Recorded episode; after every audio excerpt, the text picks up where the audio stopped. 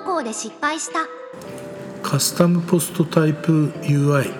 というプラグインを利用して画像生成 AI の置き場を作っていた。そして昨日新たにカスタム投稿を増やそうとしてそれまであった画像生成 AI のカスタム投稿を消してしまった。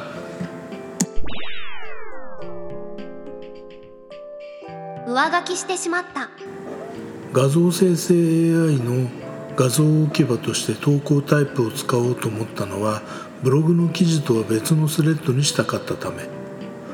カスタムポストタイプ UI というプラグインは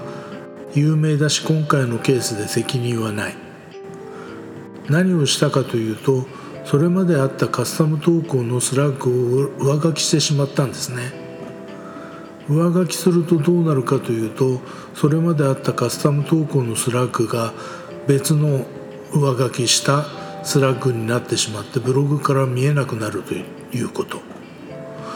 説明が下手くそなので分かってもらえるかどうか分かりませんがカスタムポストタイプ UI には投稿タイプの追加と編集というメニューがあり新規作成と既存の変更が同じメニューから行える仕様になっている。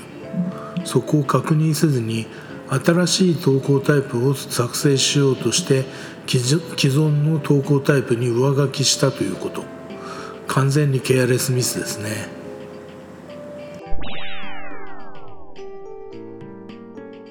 久々にデータベースに直接アクセスした。ワードプレスは普段データベースのアクセスなんてあまり考えなくてもいいようにできている。なので引っ越しかなんかでなければデータベースの直接アクセスなんて考えない。今回も既存の投稿タイプのスラッグが書き換えられてしまったというよりもそれまであったカスタム投稿のスラッグが表から見えなくなってしまったと考えてデータベースへの直接アクセスを試みた、まあ、試みたといっても PHPMyAdmin を使ったのでそれほど面倒ではなかった。で見えなくなってしまったそれまでのカスタム投稿はデータとして残っているのを確認。カスタム投稿のスラッグを昔と同じにすれば復活できると確認した。もちろんのことデータベースへは確認のためのアクセスでそこでいじったりはしません。まあいじることもできたのかもしれないけれど私の場合おそらくより深い沼に入り込むことが自明です。確認して閉じました。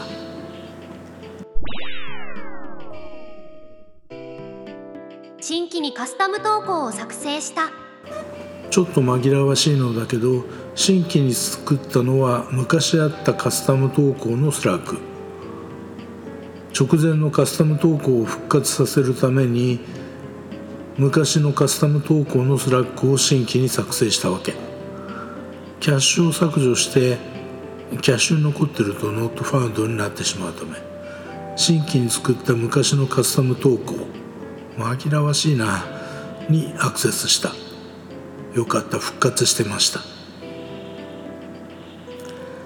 ケアレスミスで危うく沼に足を取られるところでした。注意しなきゃいけませんね。ブラウザキャッシュだけではなく DNS のキャッシュでもあったのかノットファウンドが少しの時間続きましたが今は問題なく全ての投稿タイプにアクセスできました。よかったです。